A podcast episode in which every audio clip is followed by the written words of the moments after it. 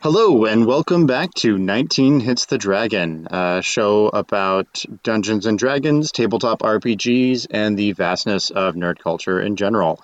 I'm Mike Daniel, and I'm joined, as always, by Rob Mackey. How you doing, Rob? the Vikings fucking suck this year, man. Like it's real bad. It's I'm just, sorry. There's just despair and a half. I uh you know, it is what it is. It's just, you know, maybe, you know, if the, if it's going to cause me that much sorrow, maybe this will get me to, you know, drink less in the afternoon on a Sunday, which, you know, that's some you're in your 20s shit is what that is. But uh, i'm fine though. Things are all right. How are you doing? Oh good. Yeah uh, i'm doing okay. Uh, not a huge football fan so thankfully i don't have to disparage over any of the teams sucking that i would normally root for. You are wise. Uh, Yes. Well, you know, I, I grew up in Texas, so I was a big Cowboys fan, and then they started sucking, and then I was like, eh, maybe I don't care so much about football anymore. So, yep. They never stopped since. It's great. they really have it, from my understanding. So yeah. Um, but yeah, so today uh, we are here to continue our discussion about combat and how to run combat, how to make it interesting. Um, part two is going to kick us off with some tactical advice. So, what do you got for us today, Rob? All right. Before I get started on my whole tactical spiel, I would first like to um, credit uh, the great Keith Ammann. Ammann? I'm not sure how to pronounce his last name. Um, and for this, Keith, I apologize profusely. But uh, Keith runs an essential blog that I stumbled onto like early 2019. Um, or so. It's called The Monsters Know What They're Doing. It's at themonstersknow.com. That's all one word and it was kind of a revelation for me because um, when I have DM'd in the past, like I found that like I um didn't know how to think about tactics coherently. And i think his uh i think his website and his like teachings have done a great job of like organizing like how to think about this sort of thing and what to actually consider when you're thinking of how to put together a like strategic framework for the monsters that you're using. So I want to give Keith full credit for that and just kind of acknowledge that this is not this is going to be less me um talking about my own ideas and me more kind of acting as like a I guess a cultist uh, of sorts. I don't I don't like I break with his ideas in some ways, but like, you know, this is me kind of more preaching somebody else's like um mm-hmm. foundational things than it is like me exhorting my own um ideas out into the ether. So, I think what I start with now though, uh, and what he kind of teaches is um tactics are kind of about finding out what each monster or NPC does best and finding ways to maximize that. That's the first thing. The second thing um, that uh, is another one of the things that I didn't even think about until I read Keith's stuff is almost every monster in D&D wants to live. You don't always think about this when you're playing um, D&D. I think this is actually kind of another one of those things where video games inform your preconception of D&D going in. So once you're actually mm-hmm, playing D&D, sure. you don't necessarily step out of it. But just about every um, uh, video game RPG you play, like combat is to the death always. It just kind of is. Right. No, uh, it's rare that um, people surrender. I um, most of the video game RPGs that I've played historically um, that are closest to D and D are uh, the Bioware games. So like your Baldur's Gates, and I've played lots and lots of Mass Effect. I played Dragon Age Origins extensively. Usually, when somebody even surrenders, it's like kind of a plot point that this is even happening. For sure. And when you look at it this other way, it kind of tilts things. Uh, it kind of tilts that logic on its head because all of a sudden, once you accept that, uh, you're not going to have monsters just running up at the tank until they die. It's kind of the first um, object lesson in they have their own goals and they mostly want to live and they're going to act to preserve themselves when necessary. So yeah, that's a good point. No, I think that a lot of combat in D and D does tend to revolve around that idea of fighting to the death. Right? You're always slaughtering any monsters or you know bandits or whatever that you come up to, and as DMs, and I often lose track of this as well. You kind of forget that well, this person probably wants to live, and they're going to fight, but they might not necessarily be willing to fight to the death. Um, so, what does that mean in terms of um, tactics and and so forth and arranging combat to, to you rob? Like how, how do you kind of use these ideas to inform your decision making and so forth in uh, when it comes to combat and running combat? Okay. I guess when you put it that way like the survival or not question is kind of the broader context of tactics in that tactics are really are your chance to characterize your villains in most D&D games that I've played in in all of the ones I've run, like there's no there's no cutscene where you cut away to the villain's lair and he's just like, uh, or he is like, ooh, my designs, my wheels within wheels, ha ha ha ha. You don't, right. you don't see that stuff in most D and D games. If you run the sort of game where you think that'd be okay and you'd be cool with doing that for your players, by all means go ahead, but I've never seen it and I've never done it. So the survival question is a question of ties into the context in which this um, character and monster is existing. What is this character trying to do right now? Are they a lot of times they're defending territory, especially if you put them in some sort of dungeon crawl situation uh, when you put your players in a dungeon crawl situation. A lot of that is territory. Sometimes there are, um, or in a dungeon crawl, alternatively, you could say it's like, well, your party is trying to get the treasure. Alternatively, these enemies, whoever they may be, are also trying to get the treasure. For sure. Um, sometimes they are, um, sometimes they're kind of like hit squads that are going after the party which is kind of a different situation. I don't know um, where that would work out in terms of how they would survive. I mean, I mean, excuse me. That was the most batshit way to say the sentence that I was trying to say, and I, yeah, I will. Let's try this again. So a hit squad. Um, let's back up first. Let's talk again about somebody who's in a dungeon crawl. So, say you are in a dungeon crawl situation and your party is um, trying to get some treasure, as are a bunch of goblins. The goblins don't live there, they are also trying to get the treasure. A lot, that's definitely the sort of situation where the goblins, once things start not going their way, they're going to consider trying to bug out of it. You could even go one step further and like say that in that same situation, like instead of starting out with combat, maybe the goblins want to cut a deal right away. Or if they're kobolds, they want to do that too. Mm-hmm. Something like that. Um so moving on, I guess, to uh, a hit squad. A hit squad as well, I think, is going to try in most situations, most but not all, let's say your hit squad, let's say they're just paid off goons, right? Paid off goons, by definition, do not want to die. They aren't going to get to spend their money if they don't um if they don't succeed. if they're not alive to spend it, yeah. Yeah, they're not going to be alive to. They're not going to be alive to spend it. So if they're hired goons, they'll probably also tuck tail uh, when things start to not go their way.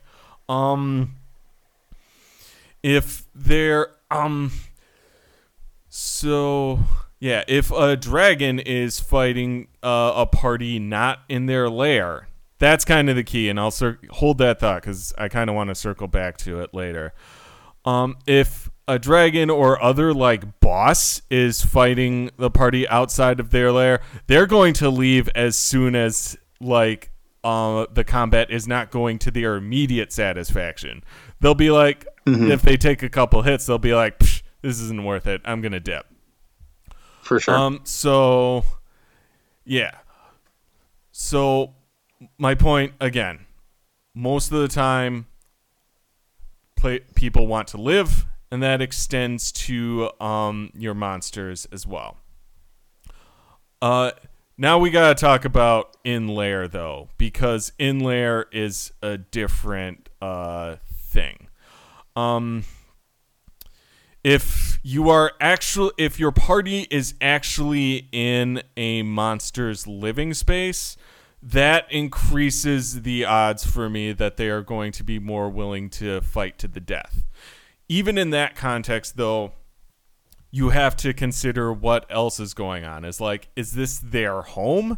Do they have something that they're trying to protect? Are they maybe. does the area have some territory have some sort of uh, religious significance, maybe? If you don't have. Even if your party is in a monster's home, if you don't have a compelling reason why they should fight to the death, they still might not try and do it. Another um but for boss monsters, I think that uh, calculus changes just a bit because a lot of time bosses by their definition are guarding something. A dragon is guarding its treasure hoard. And dragons, in terms of the like characteristic characteristics yeah, of dragons, they are always trying to get as much wealth as they can. So their treasure hoards are very valuable to the, them, and they are extremely unlikely to abandon them without extremely compelling reason. For sure, and uh, a lich is going to, you know, protect its phylactery as well. You know, he's not. A lich is going to protect its phylactery. Yeah. Sorry, I didn't mean to cut you off. I'm sorry. Ah. No, I was just going to say they're not going to dip out of their, you know, layer where their phylactery is vulnerable. Then they're going to take that opportunity to fight to the death. Just kind of building on what you were saying there about the the dragons. And you know, other creatures will have these motivations uh, as well. First, these things that are valuable to them that they're willing to put their lives on the line for. For sure. Um, I, although I would say with liches though, here's another thing. Like this guy is gonna tie it back into another um, major point I want to get to at some point about kind of ability scores because I feel like and the characterization of your villains. Because liches i feel like are basically always going to be super paranoid right? Mm-hmm. like they're really smart. They've been around forever. They've seen some shit. They are extremely concerned with their own like I mean, they're undead, so survival is maybe not the right word, but they're very concerned about the continuation of their existence, certainly. That was the exact words I was going to use. Is continuation. Yeah. So, so I would almost say that like depending on your story considerations, um this is kind of another thing I kind of want to point out before proceeding is that you can fudge all of this depending on what kind of game you want to run certainly if you like have True. if you have a like big uh, boss fight with the lich at your end of your campaign and you want to make sure that the party is able to destroy said lich and bring peace and happiness to wherever abouts that's fine But to me, I would almost say that most liches probably don't even keep their phylacteries in their actual lair. They squirrel it away somewhere Yeah, else true. entirely, so that when Yeah. somebody does come to get them, yeah, it's not a problem. Because also, most liches probably don't leave their lairs ever, really. hmm Anyway, so another um compelling reason that monsters would fight to d- the death is they're under some compulsion. Uh, Um, golems, for example, golems always gonna fight to the death because at least let me rephrase that. So golems are usually some sort of guardian. They will only fight to the death as long as the party presents some sort of threat to whatever it is they're guarding. Most constructs are like this. They don't have their own motivations, they are created and given a set of instructions. And when they're being used in combat, it means that part of their instructions were to typically to defend this thing. There are some I forget what they were called, but in 3.5 at least, there were these. Um, I should look this up in a bit, but there were some ones that were like, if you violate the laws of the universe, like the lawful neutral plane will send these constructs after you. Oh, hmm for sure. I forget what they're called. Uh, I'll look it up in a sec. But Yeah, there is a fifth edition one as well uh, that has a very specific use to it, which is for contracts. But continue. Yeah. Um Yeah. So my point here for the short term is yeah, constructs are always going to fight to the death as long as whatever they're defending is threatened. Um anything any uh extra planar entities that are being encountered on the material plane, they're also going to fight to the death too because their death Right. is cheap. They right. don't It doesn't. It, exactly. If they die on the material plane, then they just bamf away back to their home plane, and it's fine. Uh, unless they have some sort of restrictions around them, as in earlier editions where you know demons aren't able to, demons and devils, I think both aren't able to come to the material plane unless they get summoned there. Um, so they might be a little less apt in that sort of situation to fight to the death if they have restrictions on you know getting back to the material plane. Hmm. Sure. Interesting. At least that's the. I, I'm not sure if that was actually a thing in uh, editions, or maybe it was just p- pieces of lore from the Forgotten Realms books. But anyway, that was just something I was throwing out there. Uh, no, it's cool. There's a ton of lore out there, man. Like I um Yep. there's a uh there's another website I'm to drop here. They're called uh, dumpstatadventures.com and they'll they'll occasionally do like um they'll do articles on like the history of like a specific concept in D&D and they will like bring out like they will bring out like in this edition of Dragon magazine and you're like, "Oh geez." That's right. Oh, mhm, Yeah. yeah. Dragon magazine just had Chris so Perkins much seems stuff to in it. like have all of those in his brain when you watch the lore you should know videos with him because he he was an editor for them but he always has the exact issue of dragon magazine that he needs to go to like pulls it out of thin air it's insane Yeah, dang. All right. anyway Yeah. tactics yeah, tactics. All right. So, yeah. Uh cr- creatures summoned to to the material plane that will uh respawn on their native plane once killed. Yeah, they're just to fight to the death because why not for the most part. Um also um any uh Yeah. Uh in on the monsters know, uh he refers to it as um fanatics. I but I yeah, which obviously conjures up sort of like kind of cultish things, but I would say any any entity that's some sort of like true believer will also fight to the death, I guess. I guess that's hmm. not really a different way to think about it. But like if they're just like yeah, anyone who for some psychological reason is no longer afraid of death yeah, they're gonna act like it.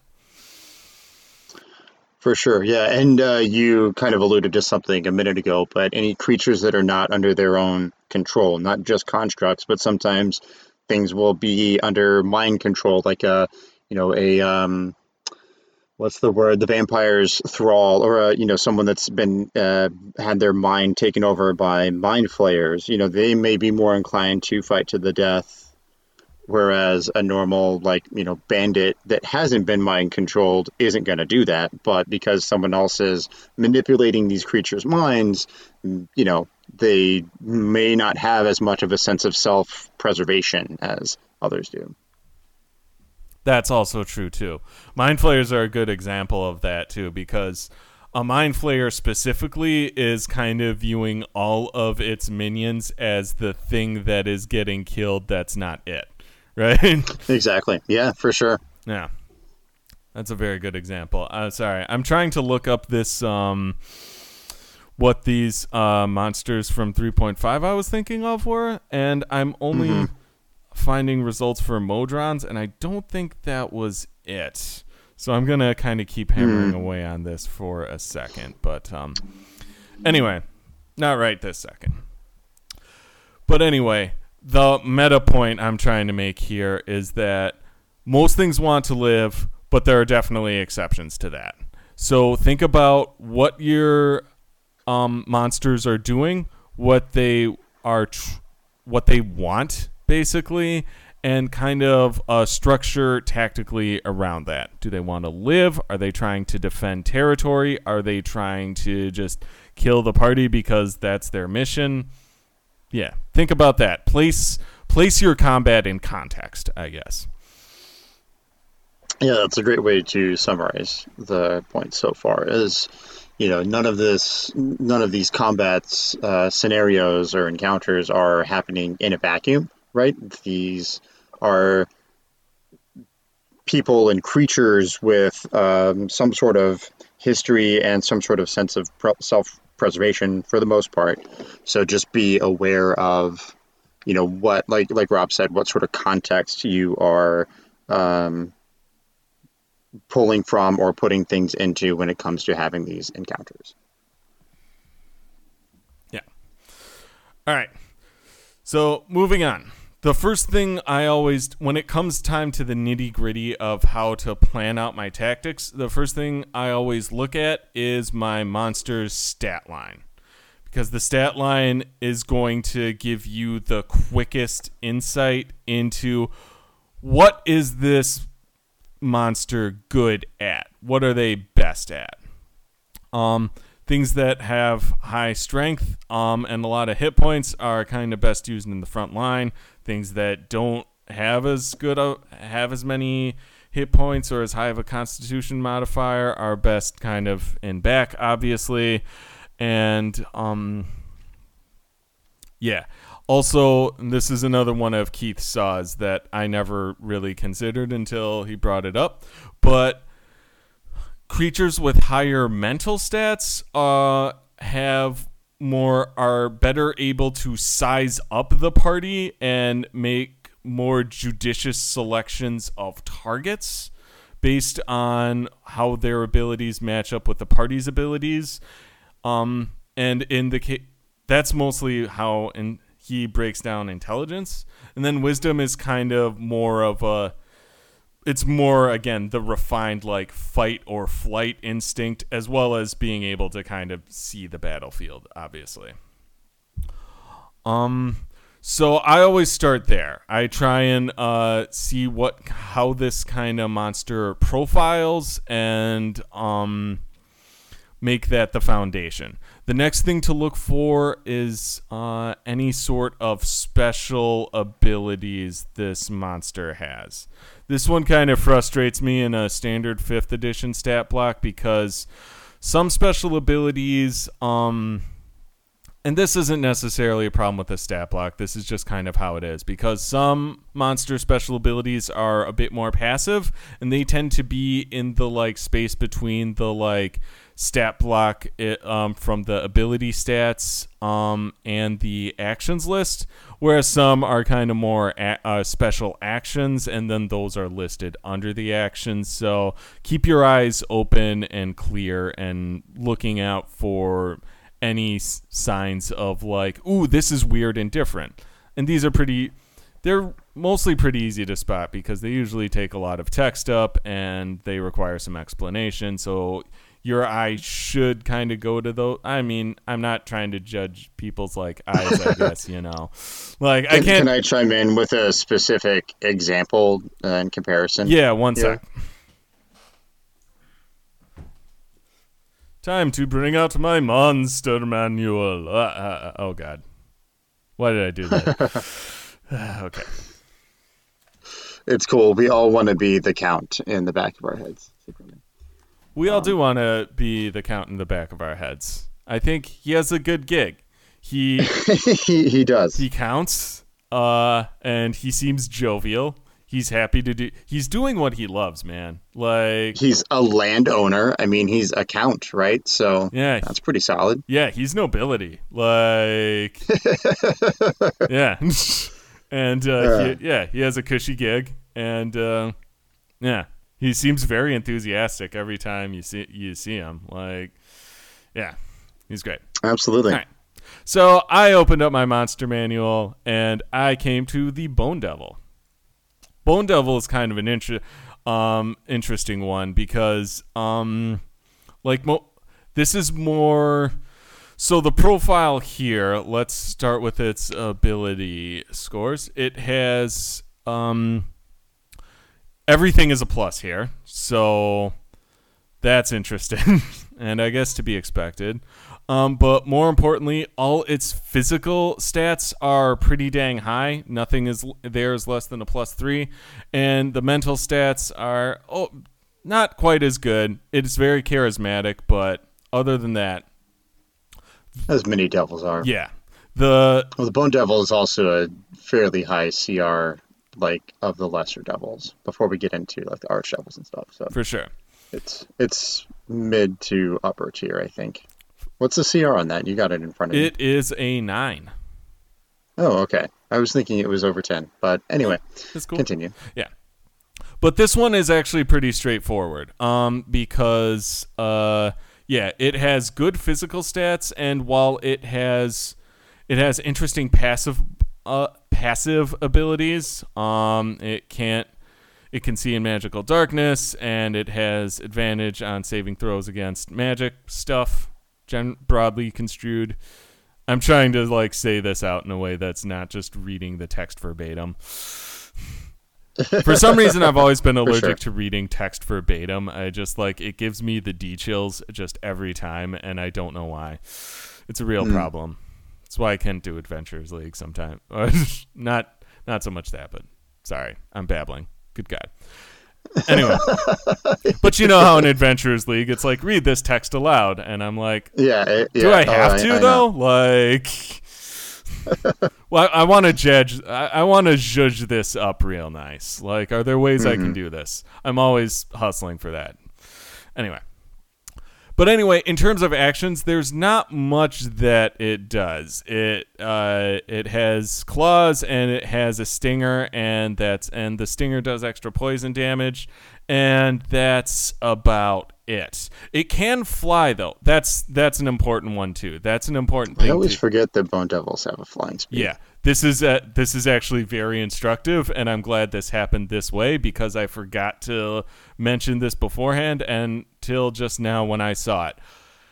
Also, um, really, if not a before, but a, immediately after you look at the ability scores, look for extra movement types because those are huge. They are all they are an inherent advantage over basically every party because every PC has is going to have limited options for um, alternate movement types. Very few of them can swim naturally. Um, uh, they are or fly or climb and like even in, if we're talking fifth edition too, like in previous editions you'd be like the wizard can fly and it's like yeah, but he has to hold concentration now, so maybe he can't or doesn't want to. You see what I'm saying? Mm-hmm. For sure. And there are certain races that will give different types of speed, but generally speaking, they're only going to have one type with that, right? So they can they get a climbing speed, or they get a flying speed, or stuff like that. For sure, and uh, yeah, and that that that's fair too, because even among monsters that have different movement types, very few of them have more than one. Right. Yeah. Anyway. But chances are your entire party is not going to be able to fly for the most part, unless you've given them all a lot of ridiculous items or they all play the same like three races that have a fly speed. For sure. Naturally. Yeah. So yeah. Anyway, so what we're looking at here with the Bone Devil is a monster that uh, can fly around, but mostly just does melee attacks. But since it can fly around, it's going to try since it can fly around and since it's kind of smart, it's going to try and find ways to fly past the party's front line and get at those back rank uh, people and start seeing if it can mess them up. That's kind of my take on this here. You kind so for sure you see you see the kind of uh, th- thought process, I guess, how it works. Look at the abilities. Look for different movement types. Um, look to see um, and then look to see at its abilities both passive and active and how those kind of form a picture of how this monster's supposed to work and how it can be its most menacing. Let's uh, take a look at somebody else somebody maybe a bit more sophisticated While you're uh, pulling stuff up, can I give the example I was thinking of a second ago? It's just kind of comparing a couple of things. Almost definitely. Um, and I, I, don't know. I, I, actually should have been pulling up my uh, monsters manual or uh, other resources while you were doing that. But um, just to kind of dive in here, um, looking at like two different types of low level undead, right? So you have like a, a specter um, that is a sort of ghostly figure, incorporeal body. They have some um, features in there that allow them to move through people and objects. Um, so they might be inclined to, similar to how Rob mentioned the Bone Devil, just kind of bypass the front line and get to whatever it is that they're trying to get to in, in the back, whether it's a certain person or, you know, whatever. Um, so they, they have that ability to just sort of pass through your party and get into uh, the back there and sort of mix things up there. Um, and they do have more like melee type um, actions to take as well. Their their touch uh, is like the thing that they do that hurts you. Um, whereas there is something like a, um, a zombie, they don't have that incorporealness, right? There's just walking corpse here, but zombies have a thing where when you take them down, if they go to zero hit points, unless they take you know certain types of damage or get a critical hit, then they have a chance that they might still keep just one hit point remaining rather than actually drop to zero. So they're going to be ones that you want to send at the front line to you know soak up damage while your ghosts or specters or whatever are bleeding through your front line and getting to the the the uh, back further back group of the party. For sure, and that's kind of another like good point for. There's kind of a broader point there for any time you have more than one monster type is that um yeah think about um how they work together basically the specters and the zombies provide a very good example of that because again um, the zombies are always the dumbest ones, right? Like, and they for sure, and they're, yeah, they're just kind of gonna do their thing, and their thing is walking forward slowly and at things, and then trying to bite it. Whereas specters right. are going to like are able to kind of view that situation and um, figure out ways to work that to their advantage, whatever the zombies end up doing, unless that's getting mowed down. And Exactly. which you know sometimes happens. This is a game of dice. yeah. Anyway, so I brought I uh, was looking for some uh, thing that had maybe a bit more kind of magical ability, and I landed on the Death Slaad. Let's take a look. Okay. Yeah. Let's talk about it. Slaads are one of my very favorite monsters in all of D and D. I um you I almost never get to use them because they're nuts. they're nuts and they're terrifying and they don't. It feels like um while my experience is limited and I acknowledge this, um a lot of the adventures that I have seen and I have run don't use them, and I get it because slaad encounters can get real out of control real quickly. Although fifth edition is merciful in that I believe. Yeah, I believe the red slaad is the only one that can actually infect players with chaos phage at this in this edition. Mm-hmm. No, blue slaads can too. So yeah. So the two Okay. weakest of the slaads can actually do the nastiest historical slaad thing, which is infect players with the chaos phage, which implants the uh, eggs in its brain. That's kind of another tactical point. I know we're not talking about those slaads, but like you if you think about like if the idea is like survival then obviously a monster that like propagates eggs in like the players is going to try and do so at every opportunity. That's what it's all about. Anyway let's take a look at the For death sure. slaad okay uh no special movement types. It does have blind sight which is can be useful um but it can also see normally which is interesting it can also communicate telepathically, um, which is fun if it chooses to um, talk to people. I guess that's always a fun. Anytime, if you're me, like anytime a monster does have telepathy and the players don't necessarily know that, I like sending them a quick like "Hey there" or something. Just kind of give them a nice little jump scare, kind of freak them out. You know, just you know, Yeah, for put sure. some seasoning on it. Don't you know?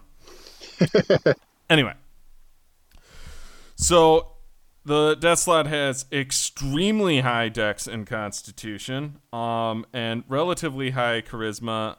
Um, I said dex, didn't I? It has extremely Yeah. high. strength. It's good strength. yeah, it has Okay, extremely dex high strength and, and good, huh? constitution. Its dex is a plus two, which is better than my characters ever have, but you know. Anyway. Uh. Yep. But um yeah.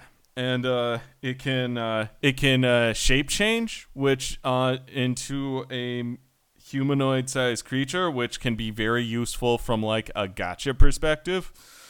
Um you can get your party's attention by having some like um somebody um either some rando or maybe somebody that the players ostensibly know, and they try and uh, get and they're trying to have a conversation with them, and then they have this person just babbling at them in slaad for some reason.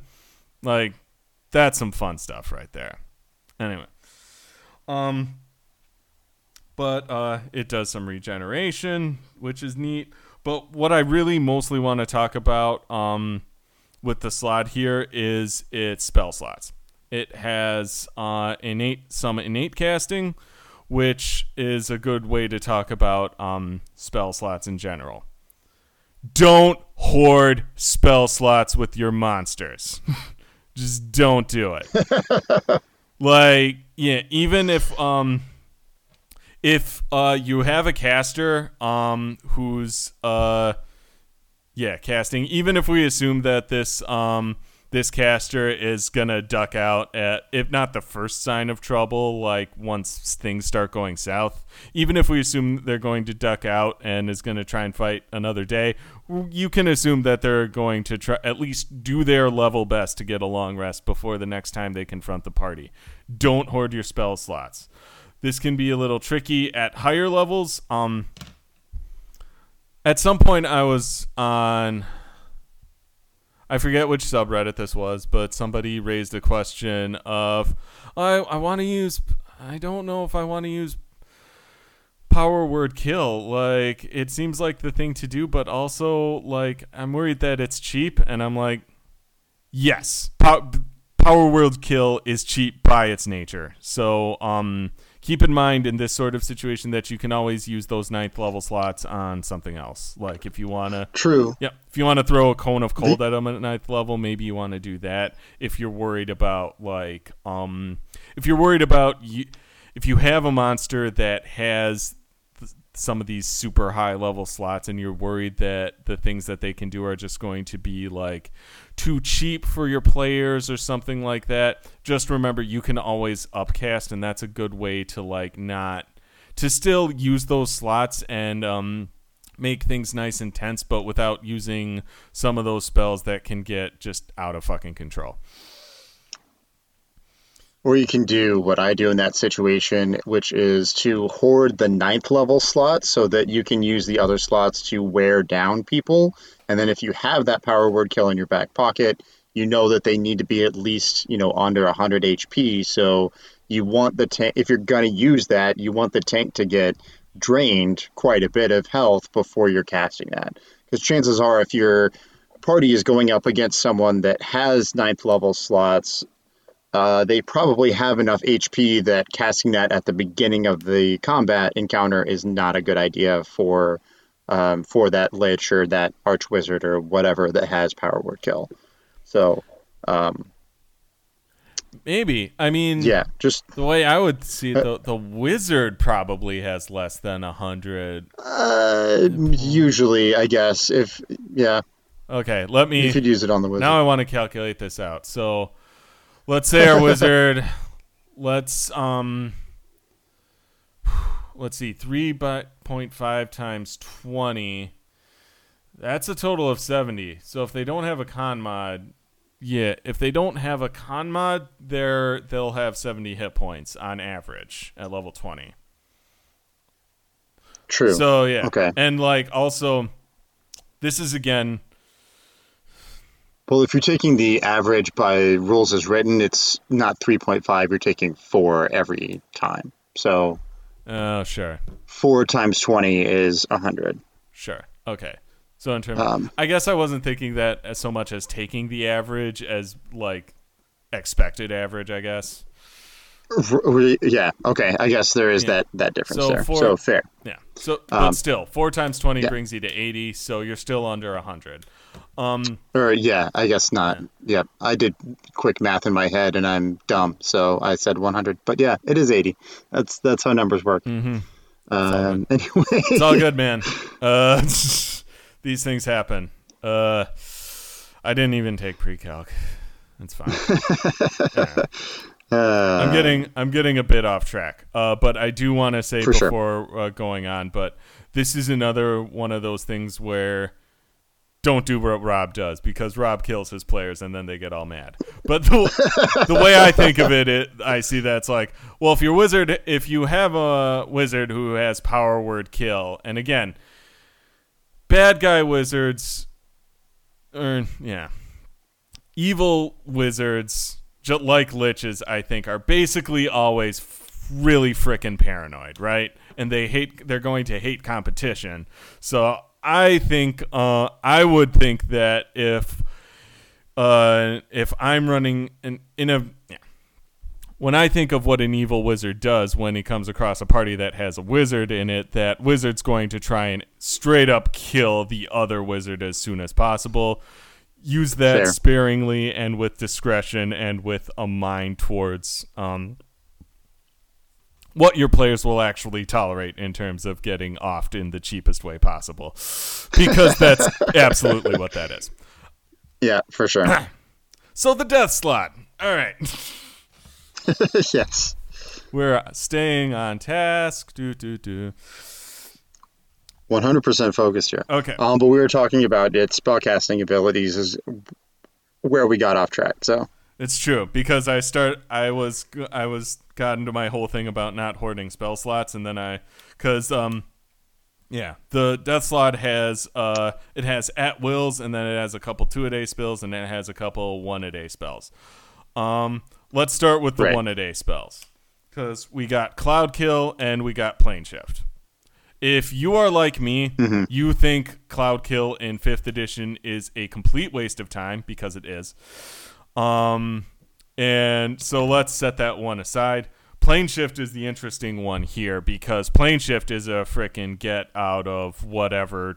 As long as it can get back to its own turn and it's about to die, it is hopping on its plane shift out of here back to limbo like nothing happened.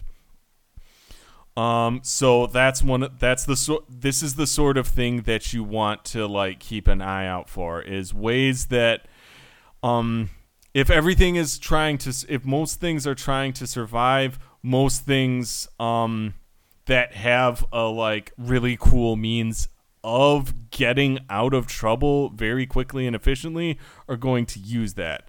That may seem like kind of a self-evident point, um, but in the heat of like looking at uh, monster stat block, these can be sort of hard to spot, or at least if not hard to spot, then hard to like see and immediately like come to that conclusion like that. So I kind of wanted to highlight that. Um, then it gets a couple uses of fear, fireball, fly, and tongues. Tongues is an interesting one. It's a fun one, but let's leave that one aside because it has a bit less direct uh, combat application. Um, fly can be useful. Um, it is concentration, which kind of stinks. Um, I want to give me one sec. I want to see if fear is concentration as well. I got it. Uh, yes, it is concentration too. Okay. So you're going to have to balance which of those you're you're using. Yeah. But I mean, the Slaad could cast Fly on itself and then fly around on its subsequent turns and drop fireballs on the party. So Yeah.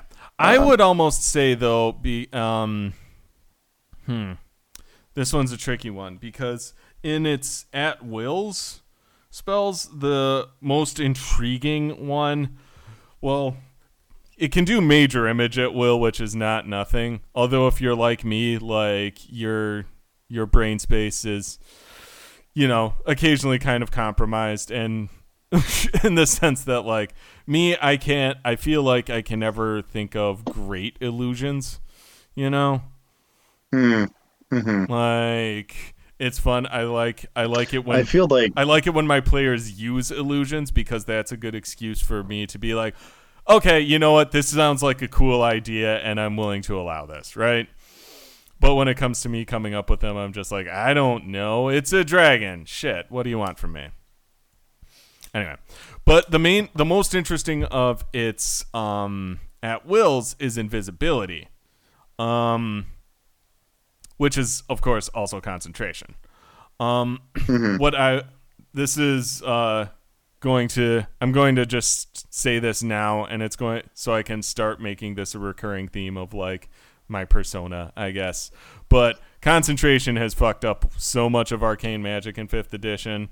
Like I get why they did it, but like I kind of look at this and I want to say it's like okay, so cast fear on everybody. That's attacks wisdom, so that should that there's a good chance that takes out the front line. And then when it does that, you can get up on the back line with your ridiculous strength and make your melee attacks on the less tanky types. And then well, it, you couldn't do it quite like that either cuz invisibility is an action too, right? right. Okay. So I'm getting ahead of myself anyway. But um the way I would kind of break this down is like fear is a good one. I would almost say that like its first turn it's going to try and use fear because fear is going to sure. scatter the party and l- hopefully unless everybody saves it's going to leave people picked off. Also, since we're on the subject, fear is an area of an effect spell. Um, and again, hat tip to Keith on this. Every area of effect you use, you want to get at least two PCs.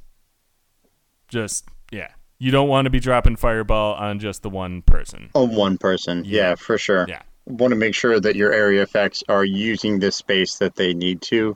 If you don't have a way to get more than one people or more than one player uh, character with an area of effect thing, try using something else, essentially.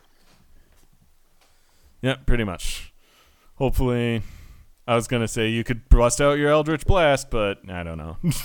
that maybe. No. Oh. Sorry. Only if you're a warlock, I Yeah, guess. only if you you don't see many NPC warlocks really. I think, yeah, there's a lot. Probably just because it is very specifically a player class, I guess. Yeah, there are some that were released with um, Mordenkainen's Tome of Foes, the Deathlocks, which you'll be seeing on Sunday, um, Uh and already saw. uh oh. You guys actually fought some of them already, but uh, yeah. Uh, there are a few like in the books they exist, but um, yeah, I, I don't know that I've noticed them being used in adventures a lot. Although I like the Deathlock, so I've used them a couple of times. So Gotcha. All right. Gotcha. So anyway, I was trying to think of a scenario where it's like, well, it casts fear and then scatters everybody, and then um, then uses its other stuff like it kind of like scrap. It kind of yeah gets up and hits somebody, and then uh, goes invisible and then dips. But that's two actions, so that's not going to work. But I do think that is how I would play it, assuming this is a death slaad as boss monster certainly um if it was a death slaad in some other context uh where they were either i guess it would yeah it could potentially have its own minions although that creates its own problem because slaads are beings of pure chaos so how do you get any of them to like row the boat in the same direction you know that's a re- that's a real question for me because I I do want to like when possible I like making sure my encounter groups make sense for why they'd work together, you know. Anyway, but I still think this is how I would do it. Certainly as a boss monster, cast fear on its first round, um, get people scattered, hopefully especially frontline people, and then move in, close in on uh people in back who maybe succeeded on their fear save but aren't as equipped to go toe to toe with this thing. Then if that doesn't work, then you can yeah. Then I would uh bust out the fireball on the second turn and then once that has once that has the party softened up, then I would close. And then since it is it only resists fire too. So this isn't um it's not immune to it, but it does resist it. So you could argue that in certain um maybe not desperate it maybe not desperate in the sense of it's running low on hit points because if it's running low on hit if it's really running low on hit points that's when you bust out the plane shift right, but um yeah if it's desperate in the sense that it's like surrounded by more of the party than it wants to be it might cast a fireball centered on itself maybe maybe not for sure. Yeah, because it does resist, so it would only take half damage at best, and then, or at worst, I guess, and then uh, if it succeeds on its saving throw, it takes a quarter damage. So it do- wouldn't really, you know, hurt itself too much if it has the hit points to spare in that scenario, and could be effective enough to soften the party so it can get away. Yeah. For sure. And then I, I, I, I once again transitioned without necessarily having a thing I was gonna say. Alas, It's all right. No, I, I think you you bring up a uh, an interesting point though w- when we're talking about this death slaad and tactics of, um, you know, you want to do things that can be done from a range first, and then get in close and you know hammer the party from there, right? Like you don't want to just run in first round and start attacking the front line if you have abilities especially that you can use that can either soften up the front line and get to the the uh, people in the back um, or if you can just bypass the front line entirely and you know get to the more squishy characters and hurt them good and then you know rush up. So use those ranged abilities first and then rush in um, when you're able to, or uh, obviously if there's you know multiple types of creatures in this encounter, you can kind of do that. Uh, you know, one at a time, right? Like have someone that's kind of focusing on the front line, and then have people in the back that are using their ranged abilities to get to the rest of the players. Yeah. Um, Sorry, fumble, fumbled the fumbled my monster manual a bit. I apologize for that. but uh, anyway, yeah, that's actually a very excellent point. I would almost go so far as to say, um, in most situations, any like really the only reason that like almost anything would just charge straight up in the first round without trying to do anything at ranged is because it can't really do much else. Um, there exactly. At least from a purely tactical perspective, you could certainly, if again, if we're putting this in like kind of a story context, um, if it's like a minion of some kind, right? And its boss, whoever that boss is, wants to be like, no, you're up front. Go up and go hit them. Like, um, yeah, it would do that as well. But also worth considering, like, maybe if the boss is like sufficiently intelligent or wise or however you want to justify it to yourself, I guess. Um, they would still be like, no, still hang back at range, right? Exactly. Yeah. Uh, I, I, mean, I think kind of the core here is like create advantages for your monsters. So having them make those ranged attacks first and then sort of forcing the party to come to them and use up their speed um, is a good way to kind of use up some time in that first round so that. Um, your party isn't just dumping a mountain of damage on them right away and ending the combat Im- immediately, right? You want to find ways to um, create some spatial or situational advantages for your creatures versus the party to kind of spice combat up a little bit, um, which kind of goes back to something that I said at the end of um, the last episode is to use the envi- environment to your advantage as well. Like if there's places where your monsters can hide or duck behind and get cover or swoop around the party unseen, like you want to use those little bits of environment to give you advantages yes, as as sure. well. And um, also think of also um, think about numbers advantages as well. This is kind of um, this is less of a boss monster thing, but more of a like minion sort of thing, or like if there's large groups of things, obviously. But um, especially for any of the many like forms of like small evil things that D and D is quite populated with, especially at low levels. Chock full about, of, absolutely. Yeah, talking about kobold here. We're talking about goblins. We're talking about um, Xvarts if anybody, yeah, which Xvarts aren't. I've seen fifth edition Xvarts, but they don't come up as much. Um, but they're little evil guys. Um, more little evil guys. Mm. More li- little evil guys always are pretty much going to when it comes to like time to kick the survival instinct in for all of the little evil guys it's going to be once their numbers are reduced such so that they no longer have a significant advantage for the most part. Um, goblins and um, anytime they're at less than kind of two on one strength, that's when they're start gonna start to be like, oh, geez, uh, even if we could take these guys, maybe we don't want to. Um, and that's also going to go for like other, um, I think, kind of smaller enemies, provided that like not necessarily small in size, but small in like power or ability.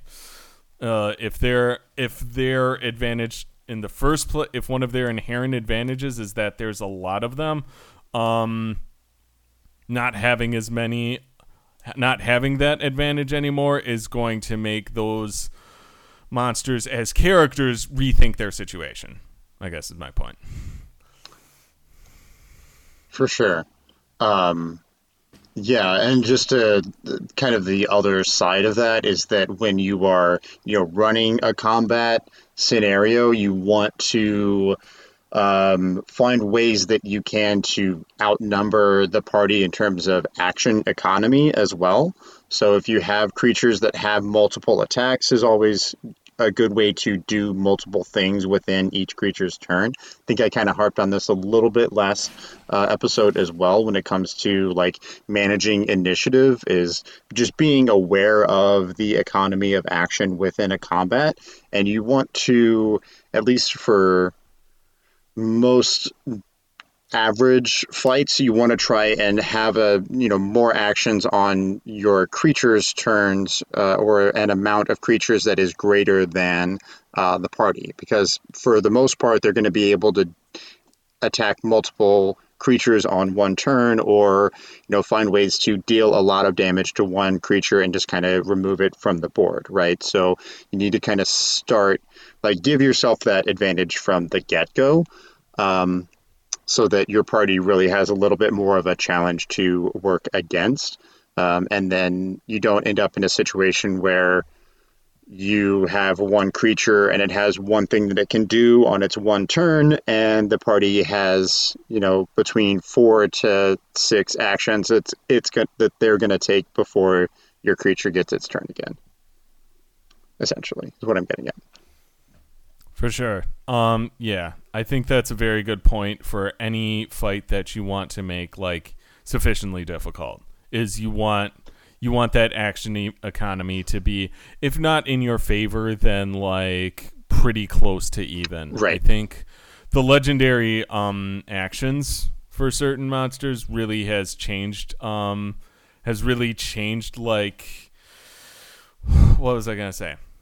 Like a single like um, creatures with legendary actions are kind of like viable as single boss monsters, even for high level parties, in a way that feels kind of new. Um, at least to me, as a like For sure. 3.5 slash Pathfinder, like, um, since I was raised on that kind of like that was always kind of a problem for me when um I was DMing Pathfinder is that it's like they could fight this single boss monster, but they'll overrun it, right? Right. It was kind. Of, It was a problem in the fourth edition game I was playing into after a certain point. Um, but uh, yeah, fifth edition's very good at that, and uh, yeah, it's good. What was I thinking? Uh, since we're kind of on the topic of creating advantages, uh, we should talk about flanking and why it's awful. We should talk about flanking and why it fucking kicks ass, and it should be mandatory. Why is it even an option? I know it's fifth edition and everything's an option, but come the fuck on. Flanking is great. It uh, provides an interesting wrinkle, and I think, um, and I think one of the main criticisms I've heard of flanking is that it um, makes other forms of getting advantage less valuable, but I think it's it makes it more valuable because flanking is the worst way to get advantage. Full stop. It creates a tremendous opportunity. The opportunity cost of it is tremendous, both in terms of like movement efficiency and any sort of like if if you're if the party's in a situation where like or i guess even if you're in a situation where like any sort of formation is key flanking just screws that up tremendously For sure. if if you have um this is another thing I saw on Reddit. It's like it seems like it devalues like pack tactics, whereas by pack tactics you get um advantage as long as an ally is within five feet, I believe. Right. Yeah. That makes it more valuable because then you can get the same benefit with less of a tactical strain put on your again, your formation. Like you can just be kind of a wall of kobolds stabbing some poor first level schmucks.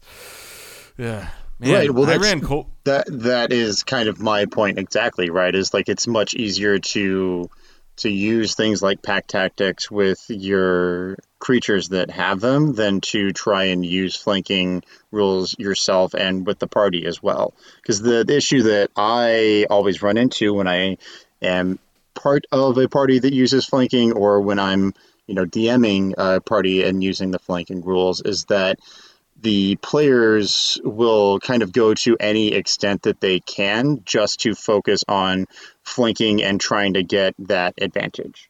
Whereas it, it sort of takes the player uh, tactic brain and focuses it down for the most part from my experiences anyway like getting advantage is the number one priority to uh, for players and they use flanking to do that at pretty much any cost which uh, can be problematic in a party um, it so it can but i think if we're if we're talking about like a dm centric thing i think um it's kind of on the dm though to punish that because if everybody's trying to get advantage from flanking, somebody's doing something they shouldn't be doing. Like consider um consider um my cleric. His name is Christos. Christos can kind of be in the front line, but he really shouldn't. He uh you know, he has decent armor. His hit points are kind of crap. His con mod's fine, but I had some unfortunate hit dice rolls, and I'm a fuddy duddy, so you know. And um yeah, there's no reason he would ever flank anybody. That's never the best use of his time and talents. Mm-hmm. Never ever. And he's still a cleric. He's still in like dragon scale mail and he has a plus 3 like melee weapon that he mostly never uses. Like we're pretty high level. Not to brag or anything, but we're pretty high level. It's pretty sweet. You guys are yeah. Anyway, but like there was no even though there it is justifiable for him to be in the front line, there is no reason he would ever be flanking because he has so many other things to do and like there are so many more ways that he can be kind of more useful. And I understand the like sprint to get advantage because you think, "Oh, advantage. Advantage is a big deal." And yeah, it can be and it kind of is, but I think that's a very like not to like be like a meanie pants about it, but I do think it's a kind of like one dimensional like thing, right? Right, and that's kind of my problem with flanking is that it almost doesn't give you a free advantage necessarily, but it it's an easy way to get advantage. It's a cheap way to get advantage, I think, as well. And the again, the issue is that you know a lot of players when they see that, then they'll just take that cheap way to get advantage, even at you know any any other cost of putting themselves out there. Because by the flanking rules, like you're talking about, you know, Christos, um, you know, getting in someone's face and attacking with melee attacks might not be his thing, but he can just position himself on the other side of an enemy and then give the barbarian advantage on all of his attacks when it comes to his turn. And like you're thinking tactically somewhat, yes, but if you're only thinking tactically about how to get advantage, then in my opinion, that sort of spoils some of the fun of combat. Uh, from the DM and from the player's perspective. And I, I say this as playing in a game that uses flanking rules, and I see it happen almost every time we get into combat someone is like, "Oh, flank him so we can all get advantage," and I'm like, "I don't want to do that. I want to try and do this yeah. other thing. So stop telling sure. me to get over here and give advantage because that's not what I'm focused on right now." Um, so. And and yeah. I, I see that happen with other people as well, not just myself. Like you know, the one of the people will kind of do whatever he can do to position himself to get that flanking advantage for himself or for others and uh, it uh, it can kind of throw things off sometimes. So. Yeah, I sort of see that. This is a bit of a tricky one because I think the way to get players to not like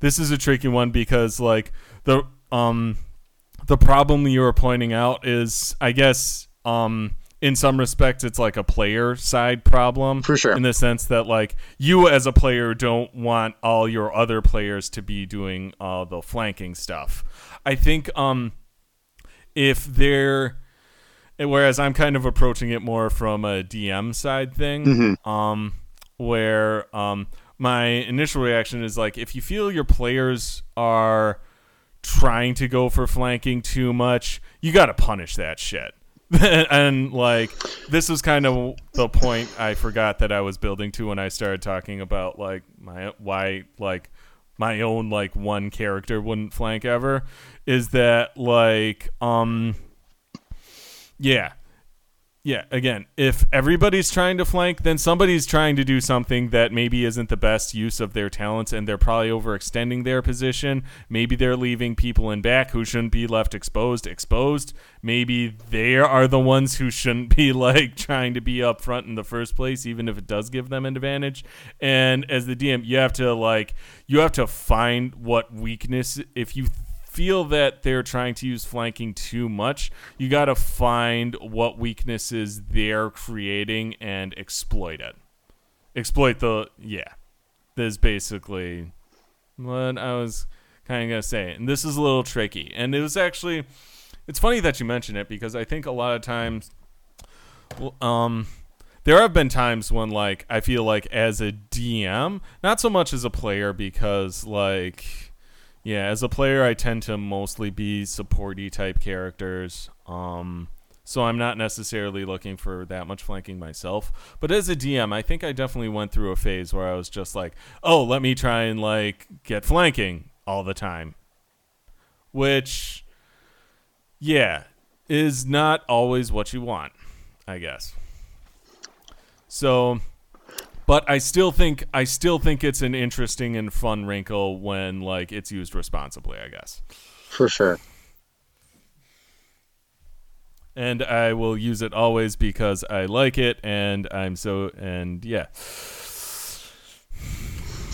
Yeah, I've seen some homebrew type, well, I guess uh, homebrew in quotes type rules where basically co opting the flanking rules from fourth edition, where instead of giving advantage, it gives like a plus two or plus three, depending on how you have that creature surrounded. And I kind of like that a little bit better because giving a modifier to a roll is, I think, better than giving advantage freely because, in my opinion, flanking does kind of devalue the other forms of getting advantage. Like there are a lot of spells, like you can cast uh, Faerie Fire, or if someone uses like Guiding Bolt, like that is an attack that does damage and then gives advantage to the next creature that hits that thing. But if your party's already flanking, then, well, you know, maybe Guiding Bolt isn't what I want to do then because they already have advantage on the attacks. Um, and it kind of keeps people from using some of those spells and abilities that can potentially grant advantage. Um, sure. Yeah. So and at the risk of taking us back in a circle, but again, my my brain immediately goes to ooh, anybody who has Faerie Fire or Guiding Bolt and is trying to get into flanking, ooh, they are they are making some huge mistakes right there. Who boy. Right. Well, um, I, yeah, I'm not saying that like like I, am actually saying like the opposite of that, right? Like my party is already using the flanking rules, and I have Faerie Fire equipped, but now I don't get to use that, or I don't feel like I need to use this spell oh, that I have oh, prepared sure. or have chosen because we already have ways of getting advantage that don't require me to cast the spell.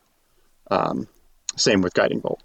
Um, sure. So yeah, I think I think using flanking tends to devalue the other ways of getting advantage or um, ultimately will make people kind of regret some of their spell choices and ability choices that do things that would normally get them advantage.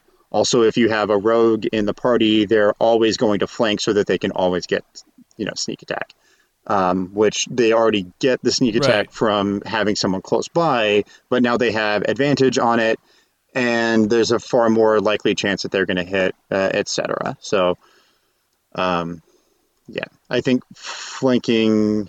I, I, just have a bad taste in my mouth for flanking because I've seen it misused a lot. I think it, it, probably can work well in a party that's not solely focused on uh, using flanking rules, but um, from my experience of being a player and being a DM, in situations where flanking is being used, it sort of tends to override a lot of the other tactical things that uh, parties are doing.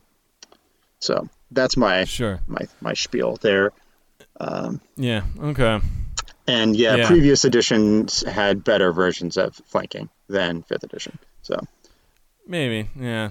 I mean, it's one of those weird things because I think what you're getting at is a sort of like we've hammered this over and over and over again on this podcast, but communication between players and the GM is extremely important.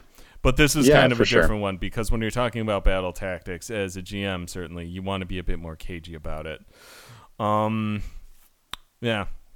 So, yeah, I don't know. I uh, I feel bad. I think uh, I am kind of intrigued by the plus two thing, but also not. Um, because with Well, the exception of cover, Sorry, if you take the Yeah. rules as written, like cover is basically the only situational modifier fifth edition has. E- anymore. Exactly right. Well, that, Which- that's kind of my point. Is that uh, in the the cover thing being sort of that standout situational modifier is a little strange. Whereas if cover and advantage work the same way, then it's I, I don't know a little bit more cohesive of a system.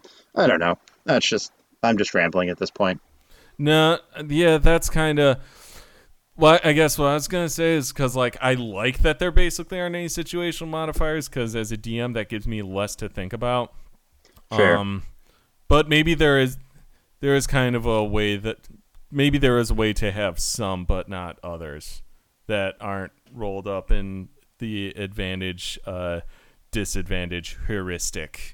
Is that how you use that word? I'm not sure. I don't know either, actually. But yeah. All right. Using words we don't know. on Dungeons and Dragons. I actually, hang on. I have to look this up. But yeah, that sort of.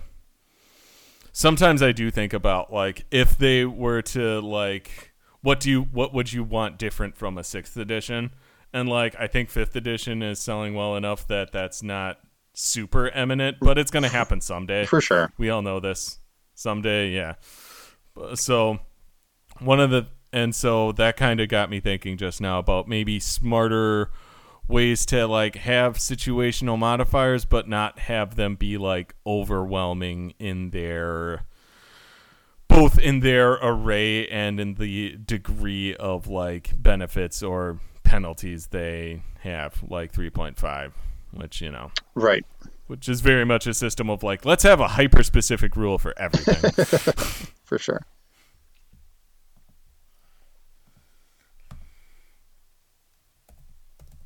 Um, but yeah, so that's the arguments uh, for and against flanking. I think it's interesting that we both kind of had a lot of the same points, but just view it in a different way. Um, so yeah yeah. it is Um, By the way, heuristic, adjective, enabling a person to discover or learn something for themselves. So I did not. I would say I did not really use that word right. yeah, I don't think it fit in context there, unfortunately. I mean, or fortunately, Or- chaos reigns and all that. True. Uh, yeah, but we've talked a lot about tactics here. Um, and anything that you would like to say or add in uh, closing or in um, as we start to wrap up here. Once again, I would kind of. I I'm going to uh, plug uh, Keith Ammann and his blog, themonstersknow.com. It's worth checking out. For sure. It's also written a couple of books, which I have not got around to purchasing for myself, but perhaps will someday. He's great. He gave me 99% of all the ideas I was just spouting right now, and I want to make sure that like he is properly credited for you know incepting these brain nuggets in my mind sphere. Eloquently put, as always, Rob. Uh, you know me. Um, but I yeah, don't babble like an idiot ever. Uh, but for sure, a huge shout out to uh, Keith Ammann. Uh, it's a, a a really great resource to make use of, and uh, that kind of circles back to some things that we were saying in previous episodes of like make use of all the resources that are out there and share everything that you come up with because we're all a big community here, right? We're we're all trying to find new and better and interesting ways to play this game that we enjoy. So, or these games that we enjoy. Um, so, yeah make use of the resources that are out there and share them with your friends and with us too. So, For sure. All right. Speaking of sharing with us, yeah, uh, you can find us on Twitter at 19 hits the dragon. That's 19hitsthedragon.com. You can also e- contact us by email at 19hitsthedragon at gmail.com. That again, the number 19 hits the dragon at gmail.com. You can also find us on our website at 19 hits the dragon, which is the word 19 uh, hits the dragon all together at um, dot podbean.com. Correct. And yeah, just as a, a, small correction there, you said Twitter was at 19hitsthedragon.com. It's just, it's Twitter handle Oh is just at 19 hits the dragon. It's okay. Oh it's a small. Error. oh my happens. God, I am We all make so brain farts. Old. Ah, that's, I'm so yeah. old and I'm so don't use Twitter personally that much. and also, I do, at 19instadragon.com. Find us on Twitter. Oh my God, I just created I just created a logic bomb in the realms of internet nether space. And now they're oh they're gonna come for us all. Uh, Oh, no, it's it, Oh, it's fine. But yeah, Twitter at 19 hits the dragon. Uh, also, in terms of communicating with us, please uh, feel free to leave uh, likes, ratings, and reviews, uh, whatever you can, wherever you're getting uh, your podcast here. Uh, we always appreciate any sort of feedback, even if it's uh, you know telling us that we're dumb and to stop doing what we're doing, because then we know we do to do that thing. Um, yeah. uh, but yeah, uh, For sure. thanks for listening. Uh, thanks for making it this far. Hopefully, uh, everyone is having a good time, as good a time as we are here. And uh, we'll see you on the next episode of 19 Hits the Dragon. Yep. See you then. And uh, before we go, uh, just uh, this episode was mixed and edited by Hannah Miller. Theme song by Paul Mackey. Uh, remember to like, comment, and subscribe, and tell your friends if you like what you hear. All right. Sounds good. Take care, everybody. Bye. Bye bye.